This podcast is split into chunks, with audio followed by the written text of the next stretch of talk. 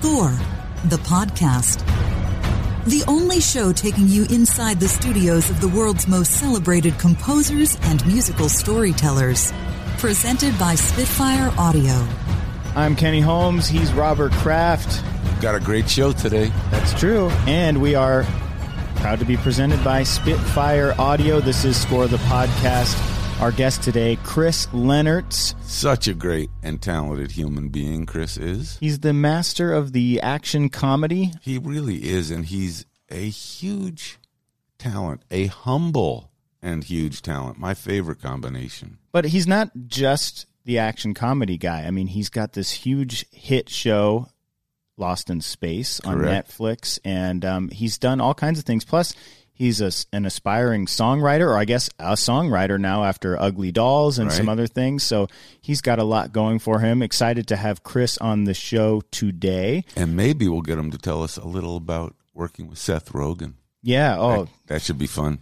Yeah, well, he's done a few. He's done Sausage Party, and then the new show coming out uh, in just a couple weeks on Amazon called The Boys, which I'm excited to hear more about. Yep. Uh, before we get to all of that good stuff, though, we want to tell you a little bit about our presenting partner, Spitfire Audio. If you're a composer listening right now, you probably already know about Spitfire. Spitfire makes sample libraries for the world's leading film composers, including many of our guests and previous guests on the show. Um, and the cool thing about the sounds that they provide, they're recorded right at one of the most famous scoring stages in the world. Yeah, Air Studios, which um, is in the Lyndhurst Church, bought by George Martin. It's a beautiful room. They record all their their sounds there. They Hans Zimmer has helped them out. They even have a deal, which is very interesting, with Bernard Herrmann's estate. Mm-hmm. Bernard Her- Herrmann is the composer of all the Hitchcock films. I wonder if they got that violin from Psycho. We'll have to. uh, Yeah, yeah, man. We'll have to find out if that's in the Bernard Herrmann estate. I'm sure Spitfire has incredible sounds. They have uh, tons of different sounds. Imagine having a 109 piece orchestra right at your fingertips. That's what you get with the best selling Albion 1 library, which is kind of their starting point if you're uh, new to Spitfire products. But they have a bunch of different sound libraries on their website, spitfireaudio.com. And for a limited time only for our listeners, you can save one third of the price by using the promo code SCORE in your cart. I don't think this deal goes forever, though. It probably doesn't. Like if you check on the website in about 20 years and you're re-listening to these fabulous episodes, it may not be there. So get to it now. Go to spitfireaudio.com and use the promo code SCORE and save how much, Robert? I think you're going to save about a third. I'm going to say 33.3%. That's my calculation. Chris Beck thinks so. Thank you. Uh, so yeah, go check that out. And then uh, after today's show, stick around because we're going to play you a little example of how Spitfire can elevate your sound. How Love about that. Yeah, it's so cool. When do we uh, talk about what's coming up this week? That's what I'm interested in. It's got, we're right in the middle of the summer. I think you should take it away. Should I take it away? Right in the middle of the summer, where lots of news in the scoring world. I think one of the biggest pieces of news is Dan Romer, the most interesting choice, truly, to score the new James Bond film. And I say interesting because I know Dan and I've had a chance to work with him on Beasts of the Southern Wild. And what an interesting call. Makes the movie suddenly really, really interesting. Yeah. Can't wait to see what Dan does. Well, that. last we, last season we did our James Bond draft to see who would score the film, and nobody picked Dan Romer, so they definitely fooled us. Did we anybody nobody won any money on that. I think we had millions of dollars in the in the pool, but uh, it's Yeah. going to be interesting to hear what Dan has to, to say, and and also I'm sure we're going to get him as a guest in the fall. Yeah, we'll get him next season, hopefully, and we can hear about his his 007 experience. Ah, Bond, Dan Romer. See, I left footed you there. As you say. um, so uh, big weekend for Spider Man. Not surprised. Buck long 85, weekend, yeah. super long weekend. making the Marvel universe just kind of unstoppable between Captain Marvel, Avengers, and now Spider Man, pretty much cleaning up for the summer. But I had a weekend of three musical movies, and it was really interesting for me to see these three. Uh, in this sequence, I saw a variety of films. First, Echo in the Canyon, which is a great documentary about the years in Laurel Canyon where David Crosby and Stephen Stills and Joni Mitchell and the Beach Boys and Frank Zappa all were living within shouting distance of each other. Laying the groundwork of music. Modern folk rock, the Byrds particularly in the mid 60s. Um, I came out of Echo in the Canyon and decided to see Yesterday. I also saw yesterday this and, weekend. And really, uh, what comes through between both those films and then kind of case closed on the third film I saw is the strength of great songs. I mean, really interesting. Yesterday, the way the Beatles songs, of course, hold up and hold up this kind of magical tale of a kid who's the only person in the world to remember the Beatles. And then I went the next night, I saw Rocket Man Mm. And um, we went in with not sure what to expect, but very, very inventive. Big points for creativity. And once again, the power of the song. Every Elton John song, you go, how does he write this? How did he write these yeah, songs? I so, haven't seen Rocket Man yet, but I'm I'm trying to figure out when the best time is to watch it. Is it still in? Did you see it in a theater? Oh, definitely. Yeah, it's on a big screen and a full house. That was the most interesting thing of all three of these films, which are not they're not a Marvel film. Sold out. All of them sold out. Really got the last tickets to all of them. So Well, it's clear that this particular weekend is a big theater weekend, especially with the heat and people are off for a long weekend. My question to you though is where were you when the two big ones struck. If oh. you if you don't live here in Southern California and you're listening, we had two pretty large earthquakes, not really centered in Los Angeles, about a hundred and something miles away, but um, it gave us all a pretty good shake. It's actually a good question. You couldn't have anticipated the answer.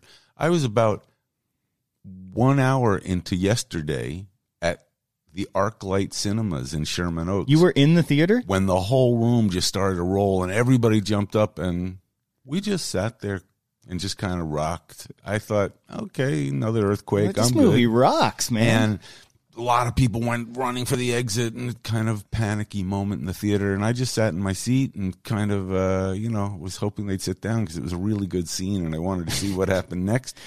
And then after the shaking, nobody remembered the Beatles, and the movie made no oh, sense. That's right? perfect. That was our own moment. Suddenly, it was all Rolling Stone songs from there on out. that's crazy. Um, but it was it was interesting, kind of panicky uh, moment for a lot of people. But I think as a veteran of many earthquakes, for some reason, I thought, yeah, I'm okay with this. Yeah, I didn't really get worried. I I was in the shower during the first one, so that was a little weird. Um, and then my girlfriend and I spent the weekend in Palm Springs, and we were in this hotel with it was a huge hotel, and somehow that whole building was rocking. It's just mind blowing how how powerful those earthquakes are. Um, but yeah, it was it was uh, kind of a bizarre weekend, and we're all kind of still on edge, and people are buying their earthquake kits, and oh yeah, what a perfect time to buy your earthquake kit after two of them already happened. That's leave it to human beings to to plan ahead. Well, we have some couple releases coming up this weekend. Um, the really oddly titled and interesting comedy Stuber. Oh yeah, Joe Trapanese. Scored by our friend Joe, and um, could be interesting. Check that out. There's also uh, the picture, The Farewell with Awkwafina. I saw a trailer for that and before one of the 300 movies I saw this weekend, and it looks really good. I was very, very interested to see it. Looks very sweet. I think Awkwafina is going to show herself to be not just a comedian, but also a dramatic actress. Hmm. And also, this weekend opening is a movie called Crawl, which has this description, which I just thought was was worthy of sharing with our listeners. A young woman, while attempting to save her father during a Category 5 hurricane, finds herself trapped in a flooding house and must fight for her life against alligators. You know what? Oh man, you gotta love Hollywood, right? okay, hurricane. Yeah, we got the hurricane. We got the. Is this girl. like the Sharknado? We team? got the house. You know what? Let's let's chuck some gators in there. Right on. Bring the gators. So uh, We're going to have a big weekend coming up and a big show just ahead. Yeah, and we also had the release of the Mulan live action trailer, Great trailer. which, looked, which looks really cool. Looks super good. Yep, I thought it was great. and it has uh, Jet Li in it too, which I was surprised to see on the IMDb. Yeah, and actually, Jet Li. Um, if you see Jet Li on an airplane, do you know that you can land with jet lag and Jet Li? It's kind of a thing that I've always wondered about. That uh, I just think that our listeners should.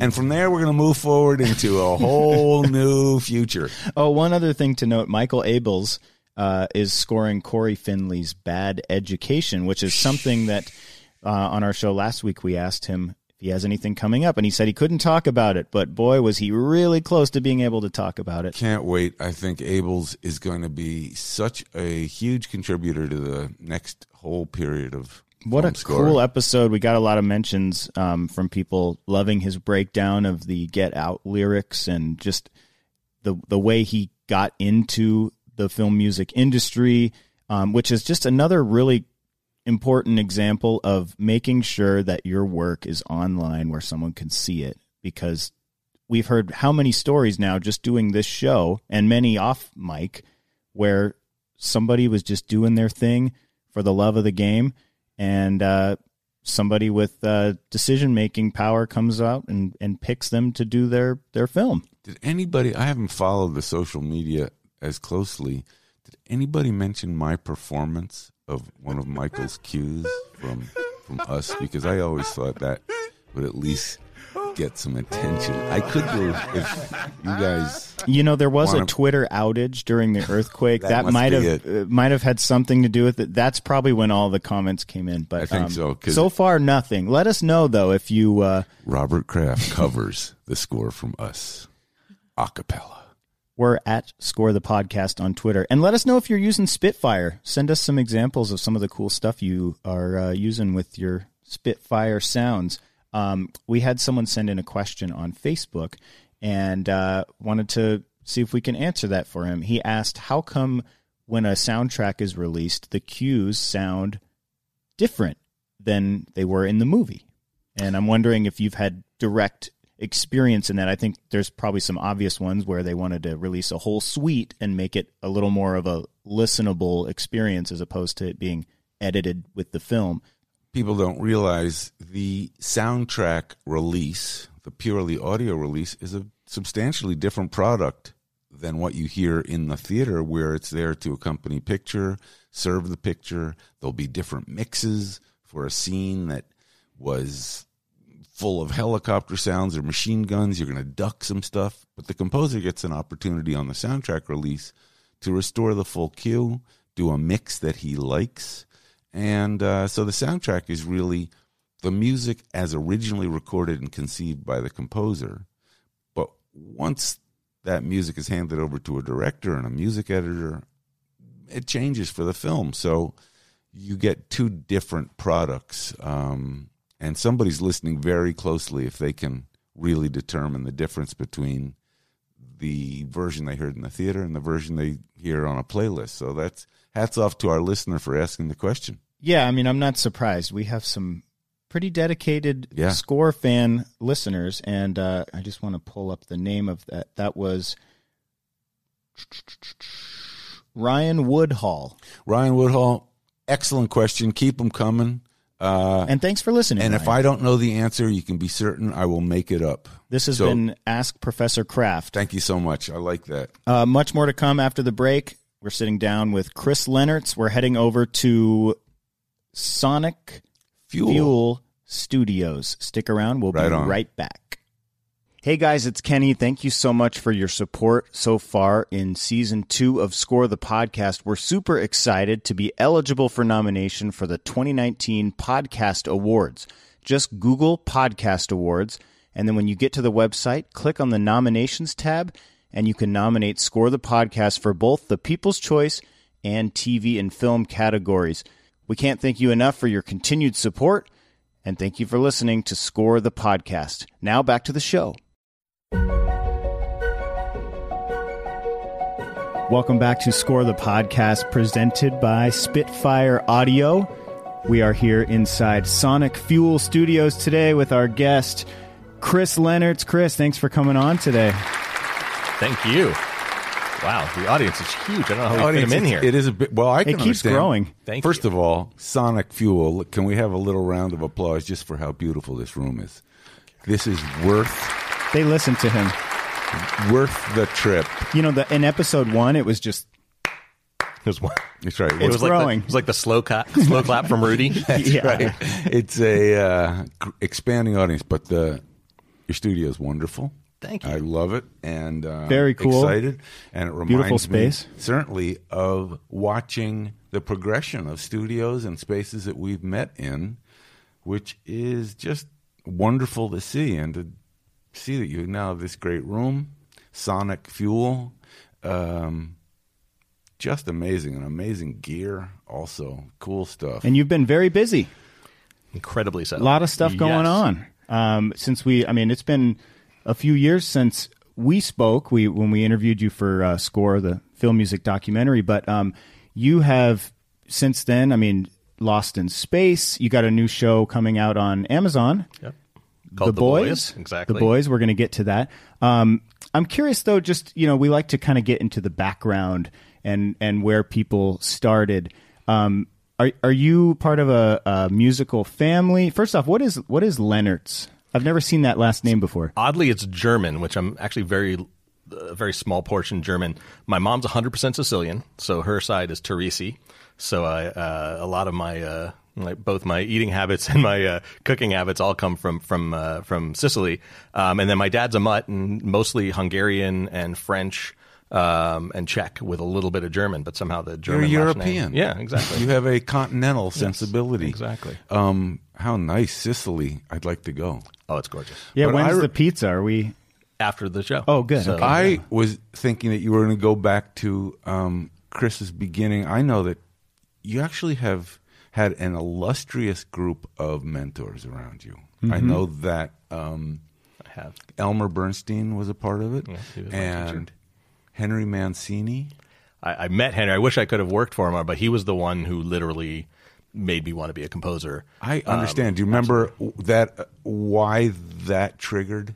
A- I think we share that because I had the same. Yeah, a- absolutely. The, that was I had always had. I don't know if you had the same trouble.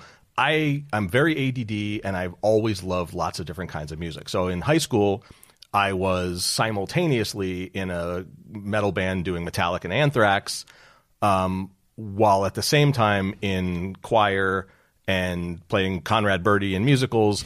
And then Perfect. playing in the jazz band, trying to figure out what the heck Pat, Pat, Manth- Pat Metheny was doing. Right. Um, Did you playing have two? guitar? Did you have two groups of friends in high school? I had like six groups of friends, and so it was very strange, especially coming from a uh, you know from like a small blue collar sort of uh, you know college town. Uh, Easton, Pennsylvania, which is right next to Allentown, so it's very Yes. sort of like a, a Hess department class. store. Yeah, exactly. Yeah.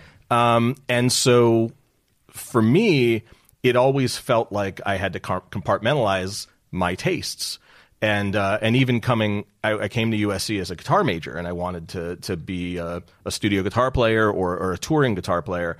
Um, and partially, I I just wasn't a prodigy. I was a, a decent guitar player when I practiced a lot, but I wasn't you know I wasn't the one of the three people who came in and could just like shred without thinking about it. Um, but the frustrating thing for me was the people in the jazz department only like jazz, and even the people in the classical department, it was like 20th century or that's it. Any anything tonal, we didn't want to talk about it.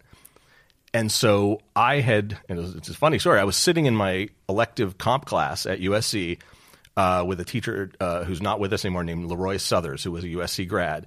And Dr. Southers's roommate in college when he was at SC was Ralph Grierson.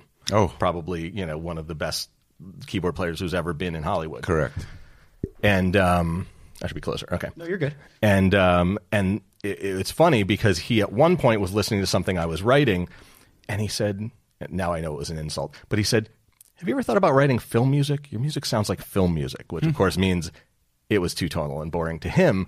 But that was my I was very melodic, and I and I sort of loved that because I had grown up you know, my mom was from Boston. We had grown up every summer going to see John Williams and Oh. at the, you know at the Pops and all that stuff. So he said, "Let me let me set you up with my friend Ralph and see you know see if maybe he can show you around. He'd never been on a scoring stage, never been to a studio, and so he calls me up one night and says, "Come meet me tomorrow at the, the old Universal stage, which Lovely. isn't with us anymore." Yep. Um, and when I got there, he gave me a, a little keyboard case and he said, Walk in, sit next to me, don't say anything to anyone, and just watch.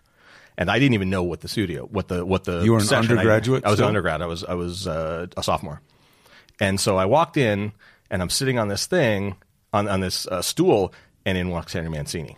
and on a break, Wow. yeah, and on a break, you know, he Ralph introduces me and he says, "Call me Hank," which I sort of wigged out about. Of course, I I was well aware with who he was.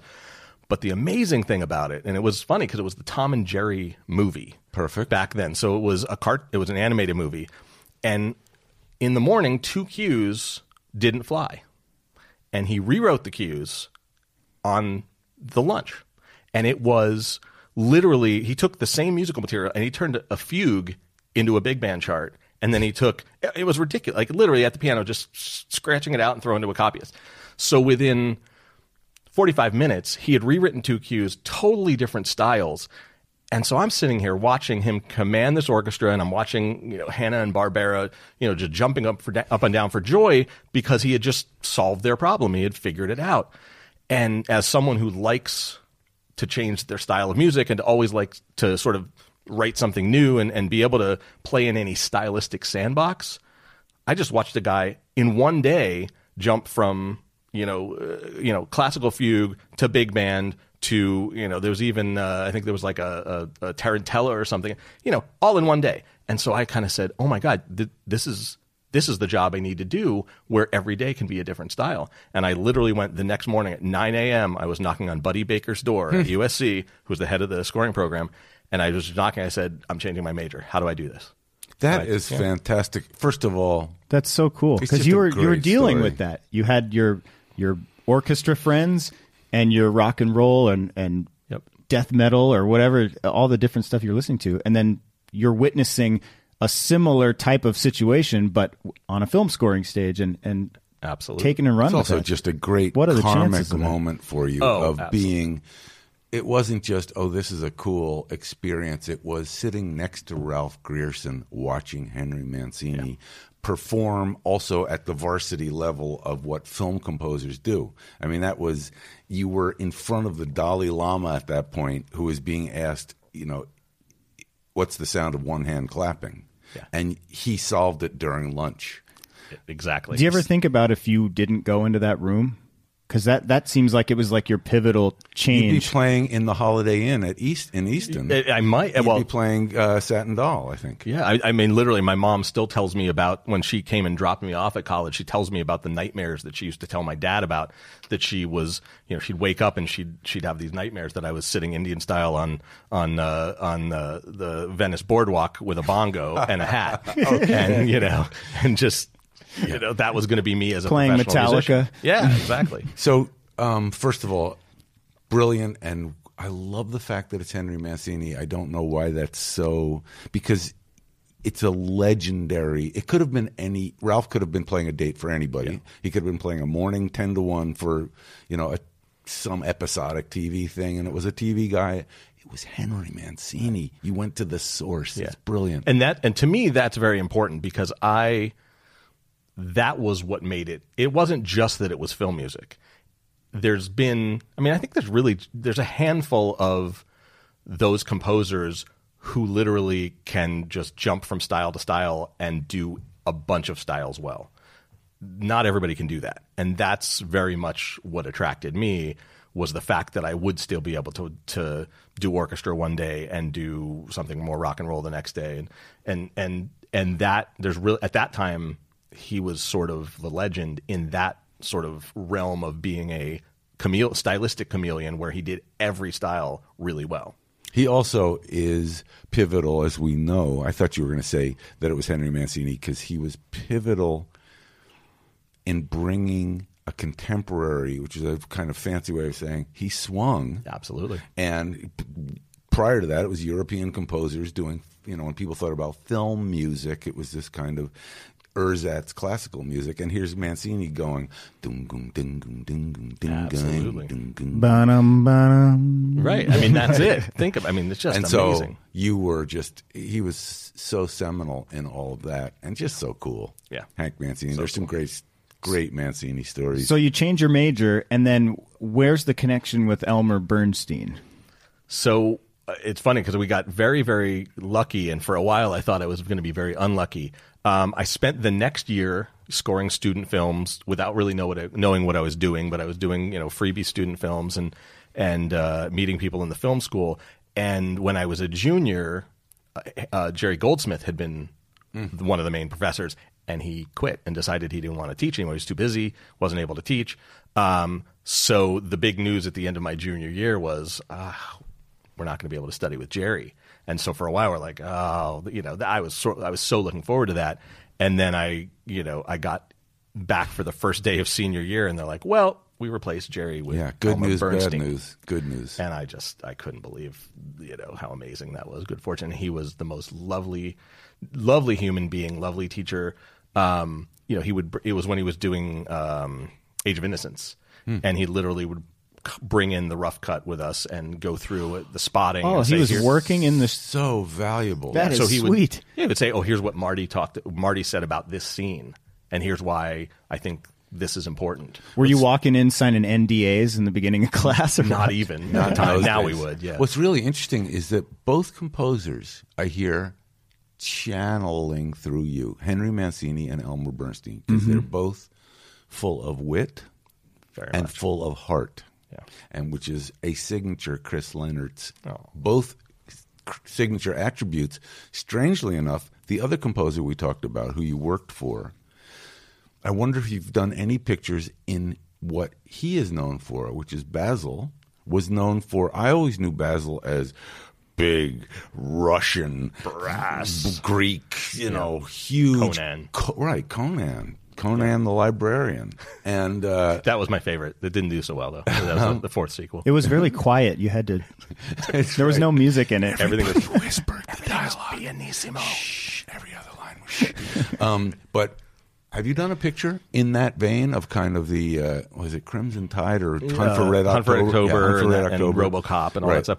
I, I've done cues in that style for movies, but I definitely uh, the the two places I, I noticed it most was I've done some video game scores. Uh, Oh, one sure. being uh, a movie or a game called Starhawk and Warhawk. It was a series, and that was very very Basil-ish in terms of like low brass and power and lots of odd meters and big metal things smashing and, and that was was very much in, in a Basil style. And then I got to do um, when I did the Marvel series Agent Carter, um, the like fifth or sixth episode was all about how um, the Red Room, which is what eventually led to uh, Black Widow, um, that whole thing, and it was all like a Russian spy training thing. So we got to use a Russian choir, and and absolutely, I was I was channeling uh, a little Red October. Would you that. do me and our listeners a favor and give a two sentence thumbnail sketch of I don't know if Basil Poledouris is as known as he should be to a contemporary audience. Can you tell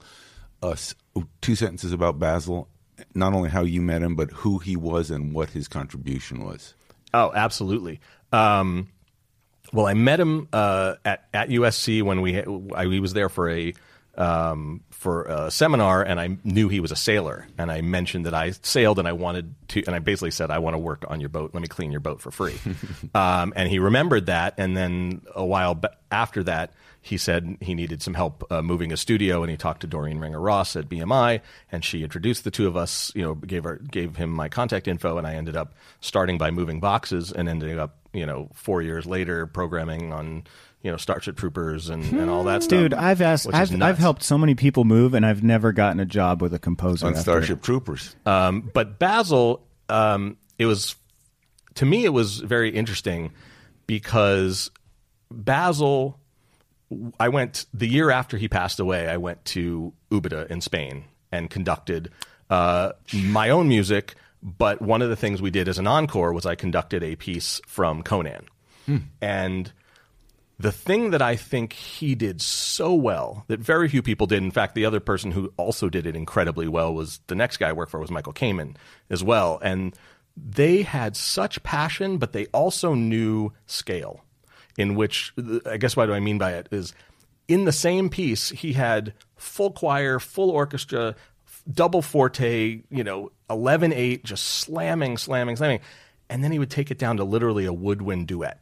Hmm. And there would be nothing else going on. And so, and, and, and when you conduct it, you sort of look at the page and you go, where's the rest of it?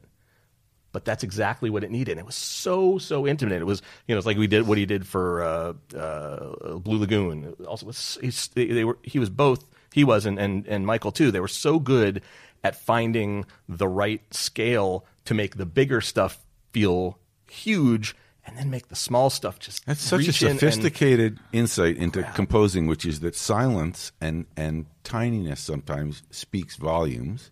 It's also an example of a composer having control of his dynamicals and i think hmm. dynamicals are very important. And i'm tell me just a little bit did we cross paths ever at Kamen's? Because i did a lot with michael yeah, oh. and was very close. I don't know we what I don't years? think we did, unfortunately, until his memorial when yeah. when we were there. But um, but I worked for Michael in '99 and 2000 on 101 Dalmatians, hmm. um, and that led to my. I, was, I started out transcribing and, and, doing assistant stuff. Also introduced to him by Doreen at BMI, um, and then ended up he threw out a couple of orchestrations and next thing i know i orchestrated 13 cues for for that movie and then did a little bit of work on i think the next one was event horizon. Hmm. um, but but mostly it was 101 dalmatians and that was sort of my first experience as an orchestrator with a full you know huge union orchestra at my disposal and that kind of thing. And and that was amazing. And and the one thing that i would say in a very different way between the two of them both basil and michael had had such a personality that was all about passion. Now Michael's was very obviously flamboyant and showy, and it was all about power and and and sort of dripping uh, romanticism and that hmm. kind of stuff. And Basil was he was the the sailor, he was the pirate, he was the seaman, he was the grunting girth, you know, you know, sweaty. He was you know he was on a you know he was on a on a board next to John Milius talking about you know you know orcs and things like that. And, but it was still very similar because it was so. Both of them were so much about storytelling. Very seldom did they get into things like tonalities and keys and and pitch. Like for me, I I watched the two of them deal with directors on both you know for different movies, and it was always about what the story was, what the character was, who was this person, and what were they trying to accomplish. Um, and that was that was really the big eye opener coming out of someone coming from somewhere where I'd studied music at a musical. You know, you kind of go in thinking, oh well, you know, it's going to be interesting if I do odd meters and I do that. Doesn't matter at all. None of that matters. The only thing that matters is what's in the heart and mind of the character. That's so nice. I mean, I can't remember the last time an audience stood up and cheered that there was actually a seven eight phrase in the middle of a cue. You know, yeah, we love it. That changed the way you saved the movie. No, you have to tell story, which it took me a while to learn that as well. That narrative. Yeah. You're the last writer on the movie. I must say that your story about Mancini doing that change at lunch, I watched Kamen do that on a score that we did together, and it was one of the most astounding things I'd ever seen because we were working on something together and the producer wanted to change and I panicked. How are we going to do this? We have an orchestra in front of us. We have a they're taking a 10 and Michael said, "I got it." And I'd never seen a composer be that facile.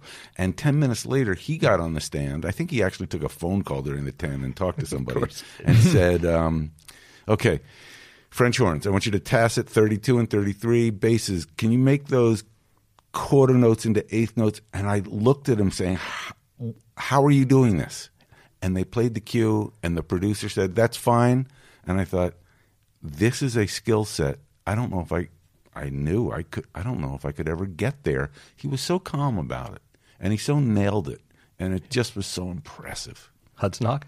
It was Hudson Hawk. Was, we were the co-composers. I remember, which was a very generous thing that Michael gave me because I'd written the theme, and we literally had a moment where Joel Silver, the producer, said, "I, I don't like that cue, and I panicked because uh, what are we going to do? And Michael was so cool and just changed it on the stand, and actually, the end of that story is I realized at that point I'm probably not a real film composer because my idea of writing film music is you go back and you sweat bullets at night and you work on stuff and you play it and he did it in 10 minutes.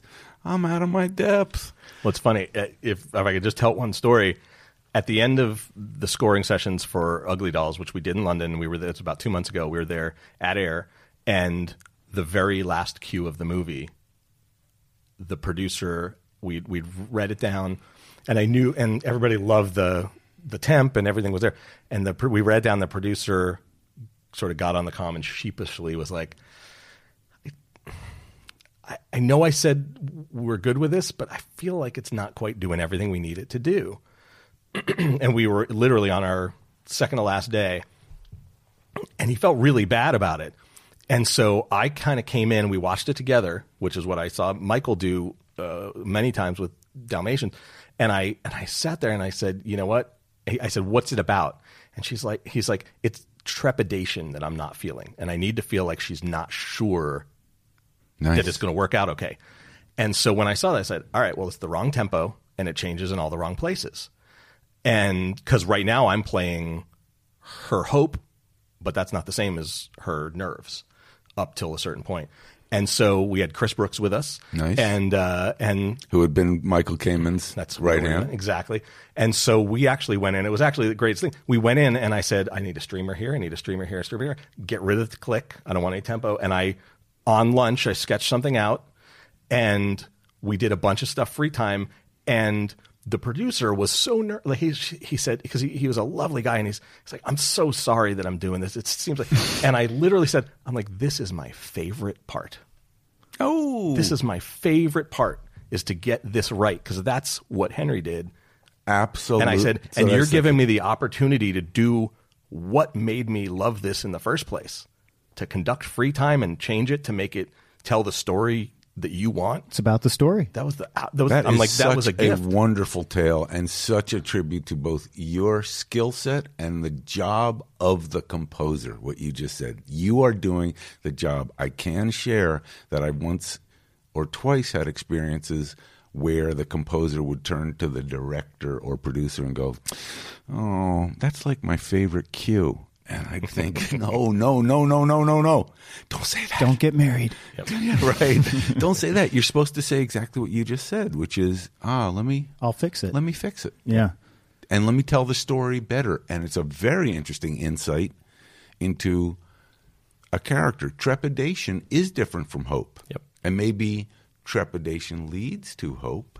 which it did eventually, about 17 seconds later. But this is the this is the story that you were asked to tell. um, can we talk a little bit about Ugly Dolls and how you ended up being a songwriter as well as a composer? Which I wasn't. Yeah, the whole cast is pop stars. It's Yeah. not actors. You well, wrote some of them are them? crossovers, but yeah. No, I wrote it. They just sang it. We, I wrote it was me and Glenn Slater, uh, who Great. who I had met working with Alan Menken, um, and so that's all. I'll tie in.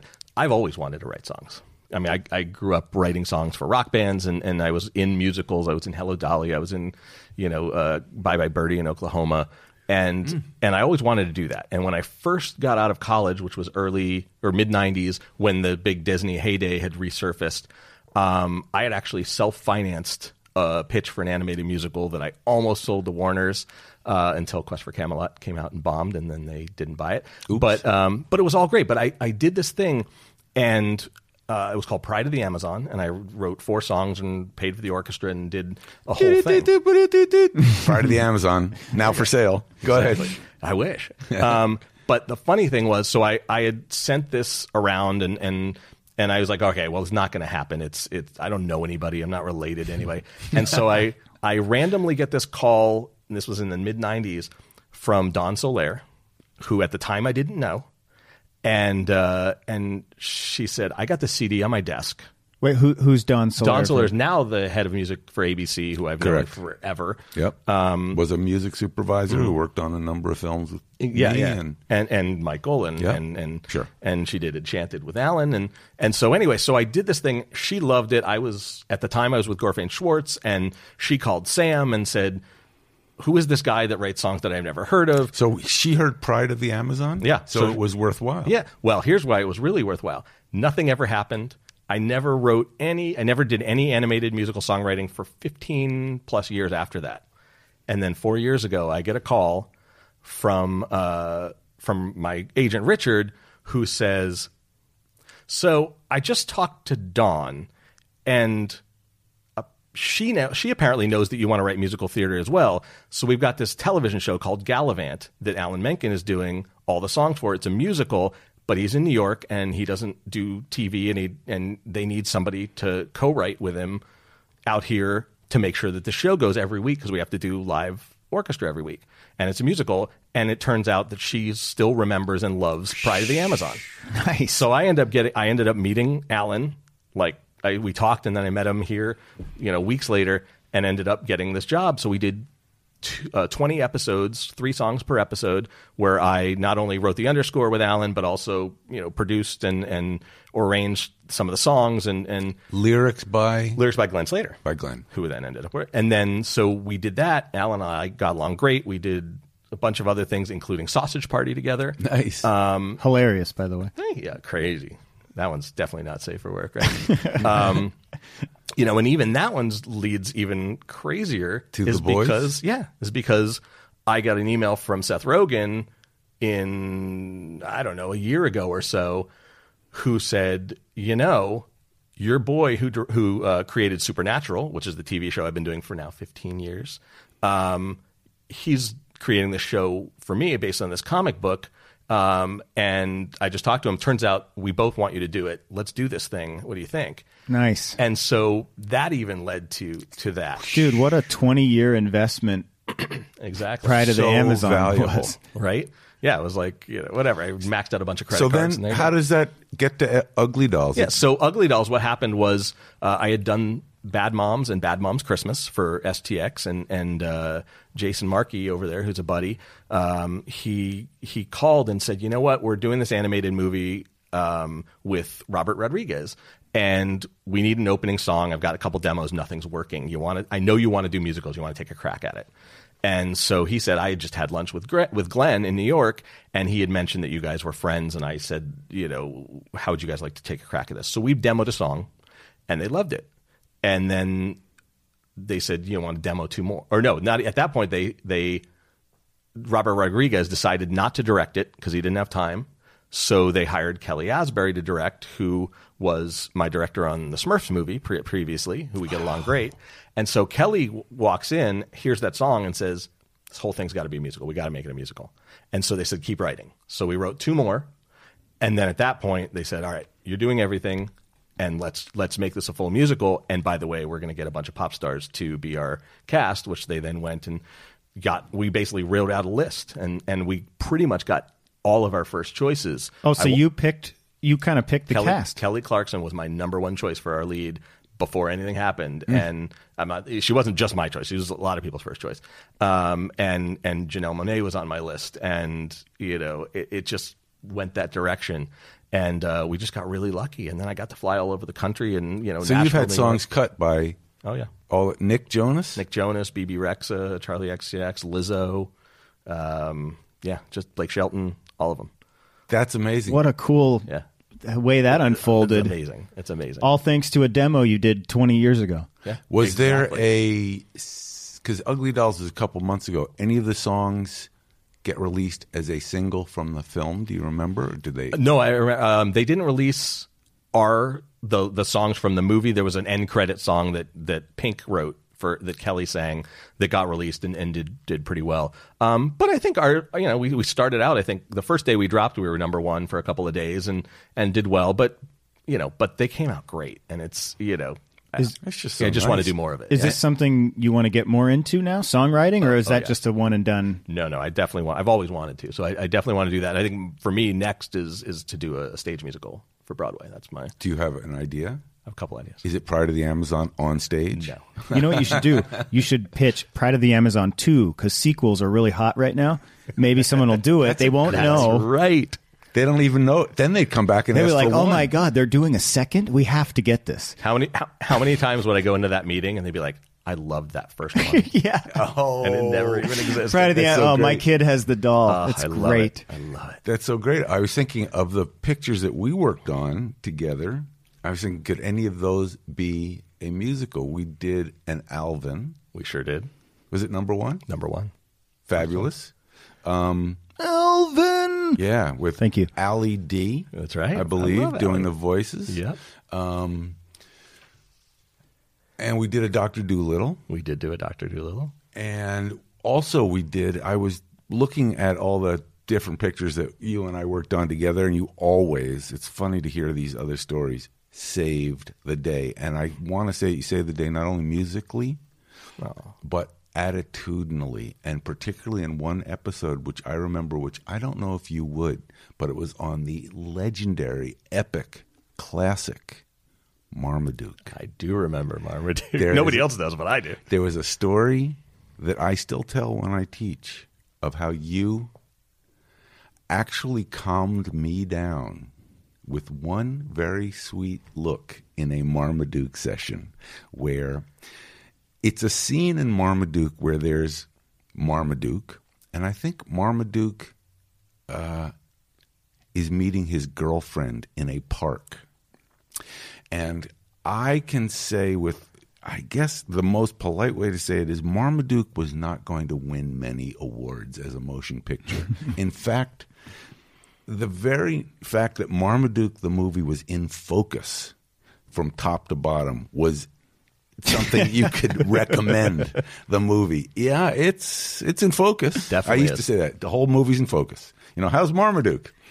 Mm, Marmaduke. Yeah, it's Marmadukean. So we get to the moment where Marmaduke and I believe a collie have met in the park. And I'm sitting there thinking, this is where my life has gotten to. I'm now in a very serious executive meeting at Fox, director, producer, head executive of that particular division, and the composer, Chris Lennertz, who is the smartest person in the room about a lot of things, including what should happen musically. And we watch the scene, and I think that's great. I mean, it's fine. Collie and the Great Dane have just met. We're all good. And the executive says, "You know, I'm, I'm concerned about something. Um, I'm not sure the collie has enough irony." And I remember thinking, I'm either going if thi- if we weren't on the first floor, I would jump out the window, or I wonder what the penalty is for homicide because I was so over Marmaduke at that point because they had made a change on everything. And Chris Lennertz said, "Can you explain a little bit what you're looking for? Let me see if I can fix that." And I thought. Bless you, sir, because I'm about to lose my mind. Well, they probably invested so much in the awards campaign that they were really they wanted to, to hit. I just remember, and to this day, whenever I teach a class about film music, I say, be prepared. It won't be, you know, it's funny. Is that a minor seventh? They won't say that. They won't say, I'm not sure if there should be a halftime. I, I think maybe you want to be on two and four. None of those remarks, composers. They'll say something like, Does the collie have enough irony? And you have to look straight in the face of the studio executive and go, let me see if I can fix that. And that's why Chris Lennertz gets hired because he didn't say what I was thinking, which is, You're out of your mind, dude. But you know what the funny thing was? Tell me. It didn't have enough irony. Oh, God. that's the hard one. because part. I didn't give it any irony the first time because I didn't think about that, and it wasn't until that very moment where I'm like, oh, I don't to- I didn't know what that meant, which is why I asked the next question. But I certainly know I didn't put irony in it on purpose, and so that's when I was like, oh shit. Well, if they want irony, I better figure out what they mean by irony. Which I would hadn't even think, how do you write musical cues that have that are ironic? That even That's the that irony. impresses me too. That is- That's why Thank you very get much. the big bucks. I think we have to ask Alanis Morissette, don't we? Oh. oh, nice. I wondered if he said it doesn't have enough ironing. It didn't have that either. Actually, It had zero ironing. yeah, In fact, no ironing. That was a big lesson for me in control, in diplomacy, um, because I'll always remember that moment as I kind of lost it. let's uh, we're going to take a quick break and then we got to get to you got so much stuff going on we want to talk about the boys and lost in space and uh, also about how you have kind of become this expert in the dramedy genre uh, much more with chris lennertz coming up when we return Hey, Matt Schrader here, director of score of film music documentary. For the latest news from the film music world, follow us on Facebook. Just search Score a Film Music Documentary. Or let us know who you want to hear next on the show on Twitter at Score the Podcast.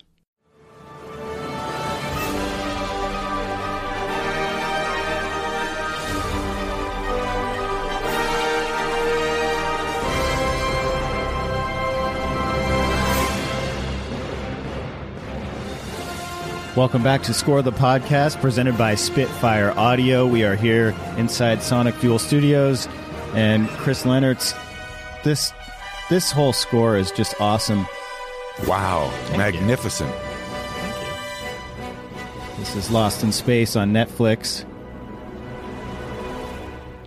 and I'm curious about this this show because you know it's a it, they're they're bringing it back, they're modernizing it, um, but they wanted to keep the John Williams sound. And as a composer, first off, did you work with John Williams? I'm curious how that all came together, where you you got to put your own thing into it, but they also wanted to keep that original sound and married to the show, the, to the concept. I wish I had worked with John on it. Um, he he wasn't involved, but he he did know that we were doing it, and, and we had his blessing, um, as well as you know the producers of the show were very very you know serious. They wanted to make sure that we kept elements. There are things that had to be there. There had to be Danger Will Robinson. There had to be you know um, the robot. There there were certain things that they wanted to keep, and and definitely the music uh, in terms of that, especially the theme from season three, was one that they wanted to keep. Um, when I got called about the show, actually by Zach Estrin, who was another friend of mine from USC, um, who married my next door neighbor, as a matter of fact, back in the in the day. Um, and he called and and asked me about doing. We'd never worked together. We'd always wanted to. And the first thing he said was, "So we're rebooting Lost in Space." So pretty much, I was already let's do it. but I let him keep talking, and he said, "But not only we're we rebooting it, we want to keep the John Williams theme involved somehow, but we're not. It's not going to be campy. It's going to be legit. We have hmm. you know over a hundred million dollars in you know in special effects In and all this. fee. Yeah, And then- I mean, no, this not in my fee. this But- show is every episode is a film. Like this is high huge. quality stuff. Yeah, I think last year before the latest Game of Thrones, I think it was the highest per episode uh, budget of any show because the special effects are nuts and, and everything's crazy. But one of the things he said was, we actually want to make it more like a, a 1980s family adventure, like a Zemeckis Spielberg, you know, fun adventure kind of thing. And so at that point, I was like, okay, now I'm really in. So let's do this. Um, and and we just we just went right after it. And you know, I he gave me we took two weeks, and I said I'm not going to write any cues. I'm just going to write themes for two weeks. So we definitely we used the Williams theme, and then I wrote I think three or four new themes: one for the family, one for the kids, um, one for Doctor Smith and then we sort of worked those until we were happy with them and then we got to really i mean it it, be, it really feels like an 80s family And you adventure had the opportunity to record an orchestra.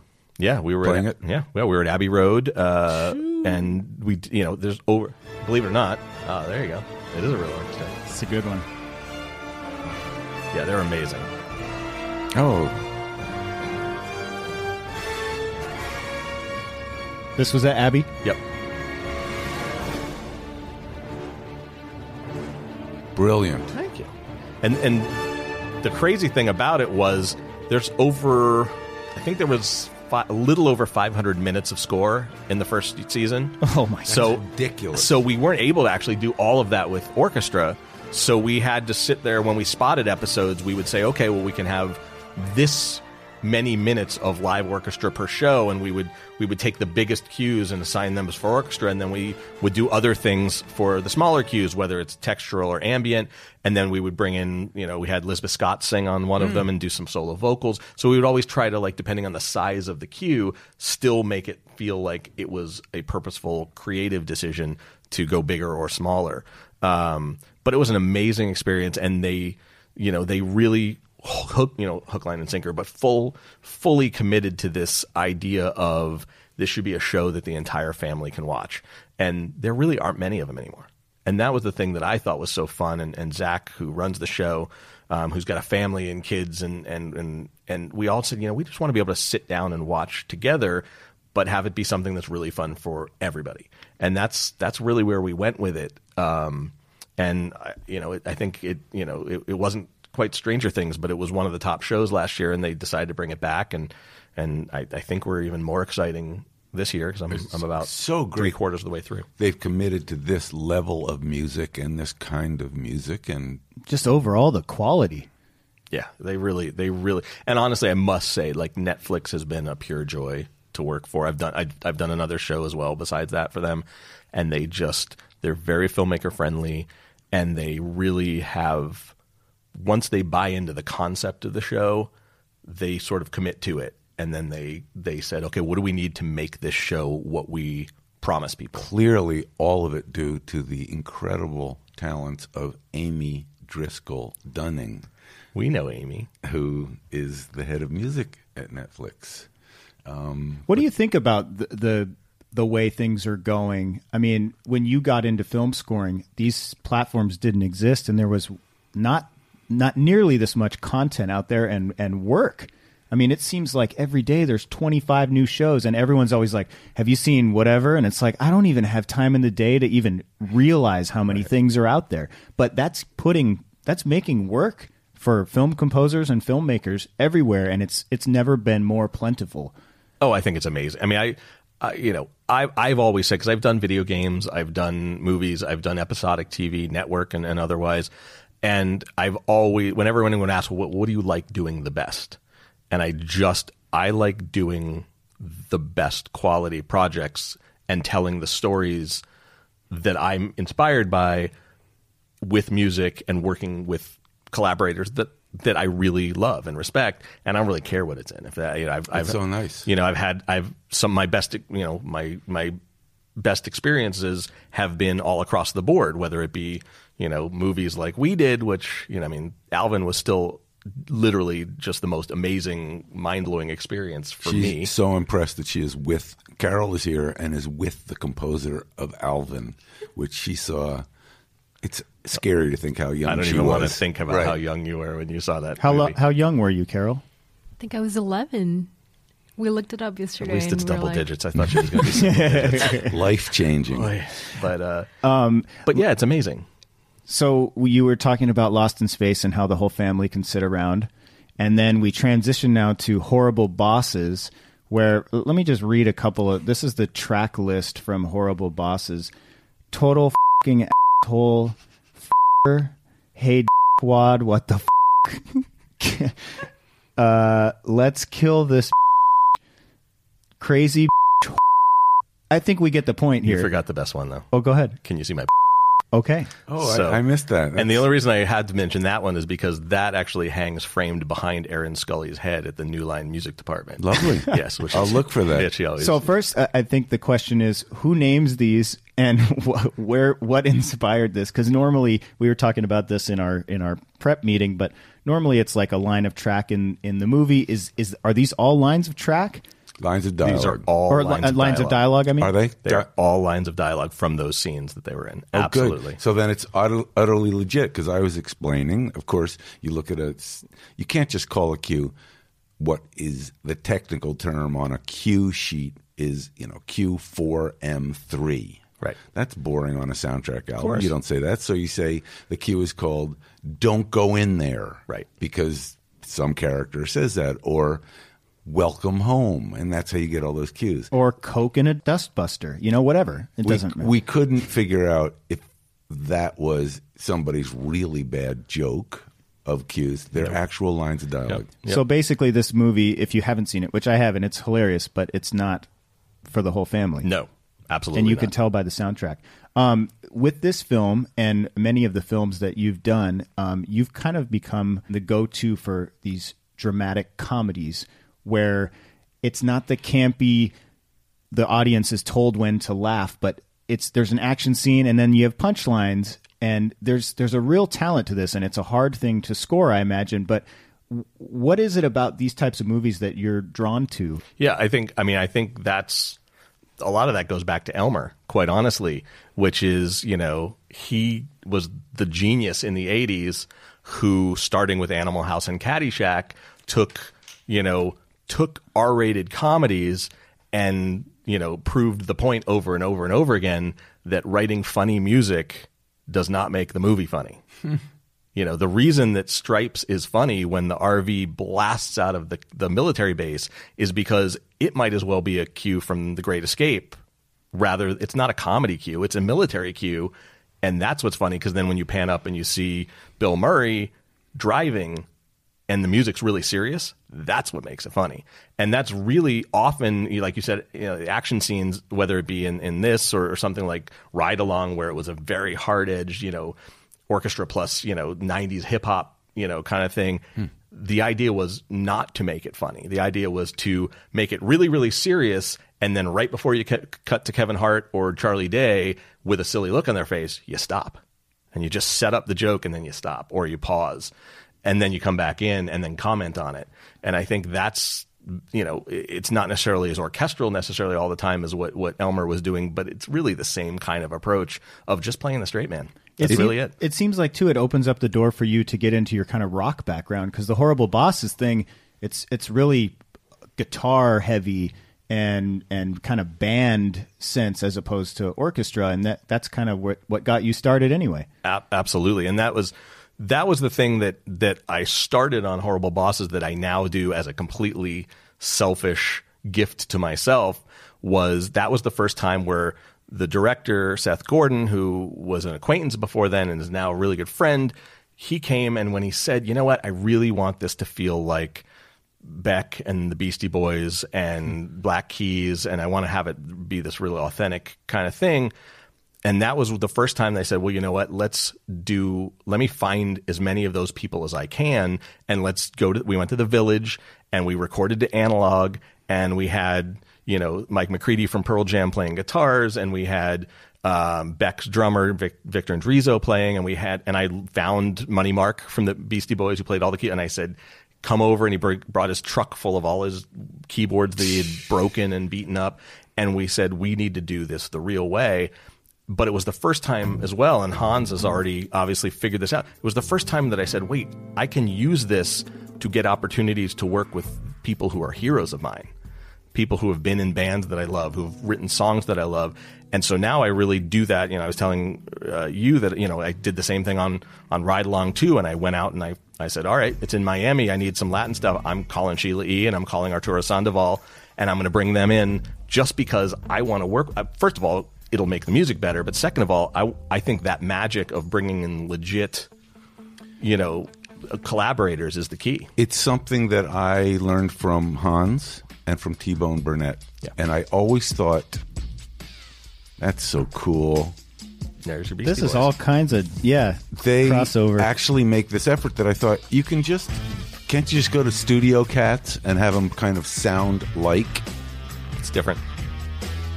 And I really try to almost with every project I do, I try to figure out well who can I bring in to make this special, both for the film but also for for me. And I, you know, See, that's a big great. And it's not, some composers or artists would say, oh, I can do this with less work than having to scramble to find that drummer and this bass player. But somebody who loves the craft, no pun, all due respect to And I Richard, um, both crafts. you go, you go and find the cats. Yeah. They're precious. Yeah, see, that's it. Better job. Um, let's just before we shuffle on, you just did Shaft, I did. and um, I was really interested to know. again, not unlike the Lost in Space and John Williams reference. Yeah, how about it? You can't not nod the head to this one. Far out. Ah, I Love just needed that. to hire you. Yeah, I could have. Did they come to you saying you remind us of Isaac Hayes? Or Obviously. the voice too. how in how does that come up and what in any way were the conversations about how referential to the original how original should it be for you um, because you're inheriting not only a film with a precedent but a score with a huge precedent Yeah. Um, well, it came to me because he's my director. So uh, Tim Story and I have done seven movies together now. Yep. Um, he's the best. I adore him. He's and, great. and he's just the most lovely person. Um, and so he just said, "We're doing Shaft next." Um, and then you know we talked about it from the get go, and uh, I, I'm such more than a music fan or a you know or or just a you know a score fan. I, I'm a and I I, I love classics. I love iconics. I love The Godfather. I love Star Wars. And there's nothing more disappointing than taking an iconic character and not you. You owe the audience hmm. that. You owe them that theme. Tim agreed. We have to use the Isaac theme. They had. per- You know, we made sure we had permission to do so. Because you know, it's like you can't have James Bond come out without the James Bond theme. It has to be there. Yeah, it's part of the character. It's part of the character. So I, I would never. I I actually don't think I, I would literally go on record saying it's a terrible idea to not have the Isaac theme. Um, and then so our big discussion was was where is it, and how much does the rest of the score get influenced by it? And and the the movie kind of dictated the. The, the rough concept of the movie is that Isaac has, or Isaac, that Shaft has a son um, that he's estranged from, and the son ends up going to MIT and becoming a hacker and doesn't like guns and and is very very straight laced. Um, so he gets hacker music, and he's got something that that that's very very modern and uh, sort of modern hip hop thriller kind of stuff. And then when Shaft's on the screen, it's Shaft's music. It's got to be Shaft's music. And then the interesting thing is, as as the son and Shaft get a little closer together, they mingle a little bit more. as- What's that as cue goes. called? Uh, which one? The the hacker. Uh, the hacker cue is probably the. Uh, geez, um, I don't know the names of them other than three M Is it- seven. can but we say it as opposed to the horrible bosses cues can we at least say the title yes, to a family audience yes, I think you can on this one. without beeping Unless it was a Samuel L. Jackson line. yes, exactly. There might there's a couple that are that are. What the? I'm not gonna do. I think there's one that you got to be out of your goddamn fucking mind. nice And that one, that one, I think we just xed it out in the actual words. But you got to do it with Sam. You have to. Of course. How cool. And so I think Shaft is your most recent and The Boys is what's next, Yes. correct? Yes. Are you working on The Boys now? No, Boys is done. Done. Boys is done. Uh, yes, it's done, and uh, now on Lost in Space two, season two. Yeah. But Boys, I Can you tell us anything about the boys? It's coming up absolutely in just a couple weeks on Amazon. it is incredibly over the top. It, it- so it, it's the same uh, graphic artist who did Preacher, which Seth and Evan also do, um, and it is it is everything that you expect a graphic, uh, like a very adult graphic novel to be.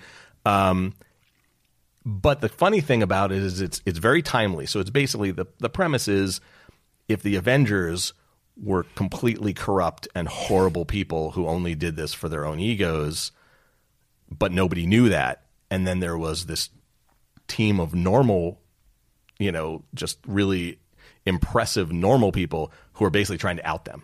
And that's the that's the general gist without giving away anything else.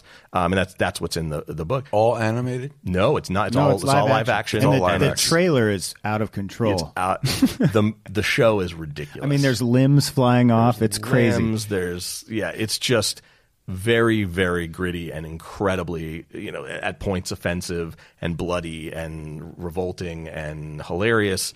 But the funny thing is that after you get past that, there's also this incredibly sweet love story. There's a you know a really hopeful you know sort of you know dream fulfillment thing going on. Um, it's really, it's kind of a little bit of a really fucked up fairy tale.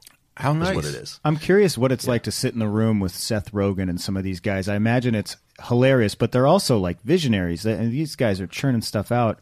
Yeah. I, well, I mean, I, I've said this so many times since, but when I spotted Sausage Party with Alan and I spotted and sat in the theater and spotted about Sausage Party with with Seth, I've never heard such. I mean, I'm not never, but but just such brilliant direction and timing advice hmm. on drama and character. Like he knew, like there were times where someone would even suggest, "Oh, well, what about this? You know, as, as this door doesn't open, should you put in a little?" And and he would just be like, "No, that's a terrible idea. You don't want funny music there. That's because of X." Wow. And he's really, and then so he came with us to. Um, to Abbey to record Sausage Party, and so he was in this in the studio the whole time.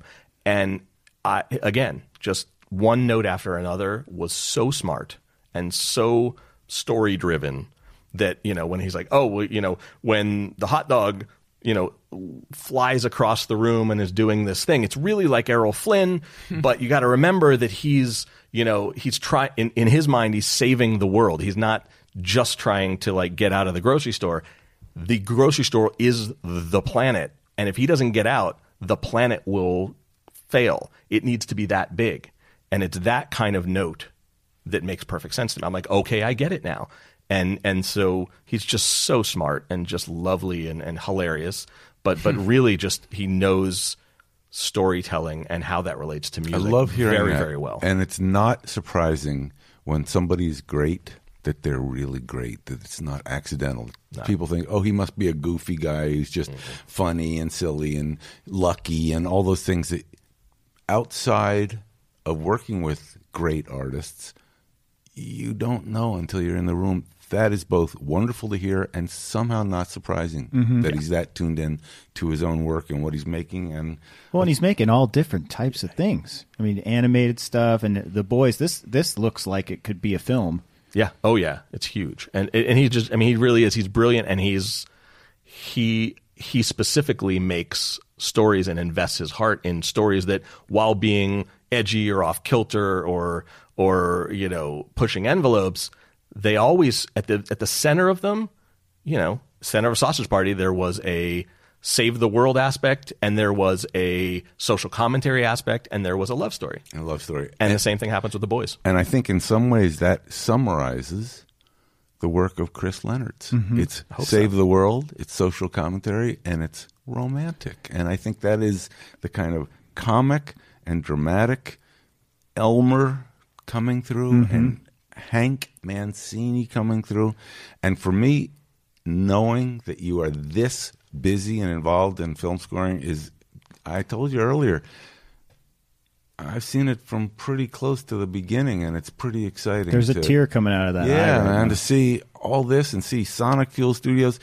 Ladies and gentlemen, how great was it to be with Chris Lennertz? Can we have a little? The audience I know is excited. They're just going crazy. Can we expect uh, a bunch of themes in that show? By the way, the boys, or um, what what uh, what was the the the the idea when you came into the room? We didn't really ask about the music. Yeah, yeah. Um, the music is actually very wide range. There's superhero music for the heroes, which is very manufactured on purpose. It's supposed to be very, very corporate, and that is very orchestral. And then we actually, you'll see, but we actually use electronics to mess with the final orchestra recordings in a way that you kind of feel something's going awry. And that's one thing. But then the sound for the boys is completely non orchestral. It is literally a garage band playing the, lead character Car, uh, Karl Urban is is British in the show and and so we went with a very garage British punk like recorded poorly it was the first time I've gotten to play a lot of my own instruments because I, it was supposed to be kind of bad on purpose, and so it's very distorted and, and gritty and and garagey was the word that that Eric, the showrunner, kept using. Was like it should feel like a garage band, but playing action music, and that's kind of where we went with it. Amazing. Very cool. And that show comes out the 26th. Of, July of July. 26th. Yes. And is it it's it's all at once or is it weekly? it is all at once. Yeah, it's a- Well, it's a you can drop. binge that uh, Yeah. during the summer. Fantastic. gonna July 26th, and then Lost in Space 2. and right before lots of- Christmas. Yeah. And lots of great things ahead for Chris Lennertz. Chris, thank you so much for coming on the show. This has been great. We know you have a lot of work to do, so we appreciate the time. Uh, we want to remind our listeners to follow us on Twitter at Score the Podcast. Be sure to rate and review on Apple Podcasts or wherever you get your podcasts. And also be sure to stick around at the end of this episode so you can hear an example of how Spitfire Audio can elevate your music if you're an aspiring composer. Yeah, I think if you're a perspiring composer, then you're going to understand how hard it is to get this job done after listening to Chris Lennertz. We're going to be back next week with another fantastic episode of Score. I'm Robert Kraft. Kenny Holmes, and again, we are presented and so happy to be presented by Spitfire Audio. We will see you next week. Chris, thanks so much. Thanks, Chris. Thank you, guys.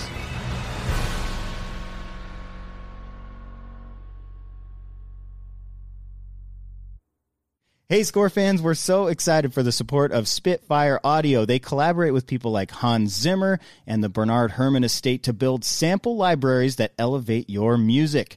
You're about to hear a musical demo of what that sounds like. And as an exclusive to our fabulous listeners, Spitfire Audio is offering one third off any product they sell if you use the promo code SCORE. Oh, wow. That's me. Just go to SpitfireAudio.com and check out their selection. And remember, this offer is exclusive to Score the Podcast listeners. So take advantage of the deal. It's a limited time offer. Again, one third off with the promo code SCORE. Here's a quick example of what some of the sounds sound like.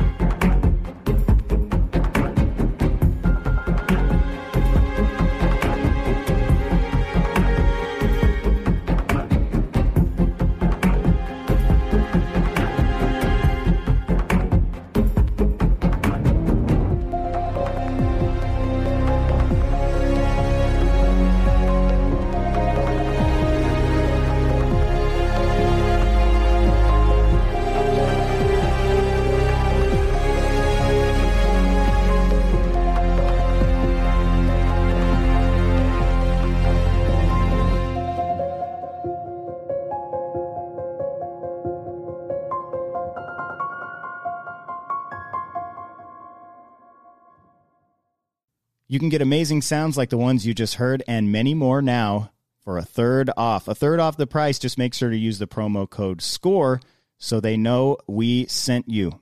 We'll see you next week.